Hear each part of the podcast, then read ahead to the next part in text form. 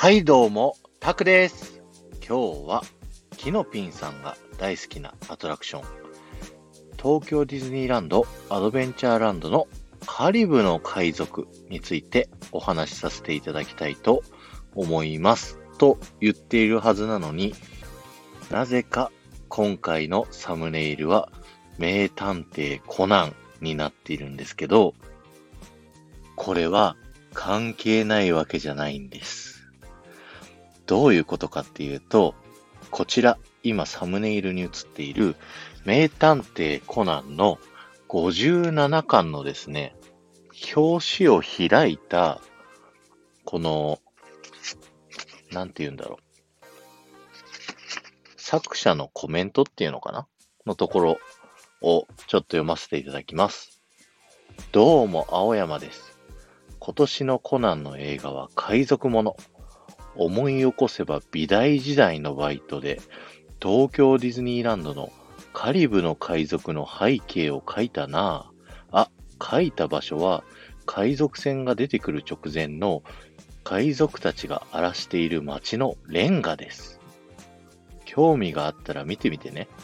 まあ暗くてよく見えないとは思うけど笑という風に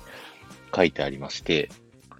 実はなんとですね、名探偵コナンの作者の青山剛昌さんがですね、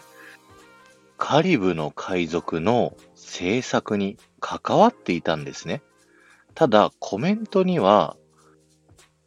海賊船が出てくる直前の街という風に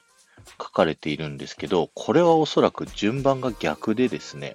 海賊船が出てきた後の荒らされた街のレンガを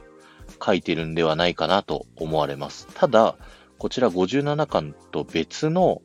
インタビューでですね、ただ今はリニューアルされてしまって僕が書いたとこはもうないんですけどねということを残しているので、探してもらうことはできないんですけれども、ただこの話って結構面白いですよね。なので待ってる時にぜひぜひ自慢してみてくださいね。今日は終わりです。ありがとうございました。この放送が面白いと思った方はぜひフォローをお願いいたします。またいいねやコメント、レターで参加していただけるとめっちゃくちゃ喜びますのでよろしくお願いします。カリブの海賊ですね、もっとストーリーとかいろいろ小ネタがすごくいっぱいあるのでですね、またいずれか喋っていきたいと思いますけど、僕がカリブの海賊に乗った時にですね、一番人に喋りたいネタはこのやっぱコナンの作者が関わってるよっていうネタだったので、まずはこちらを喋らさせていただきました。ありがとうございました。ではまた。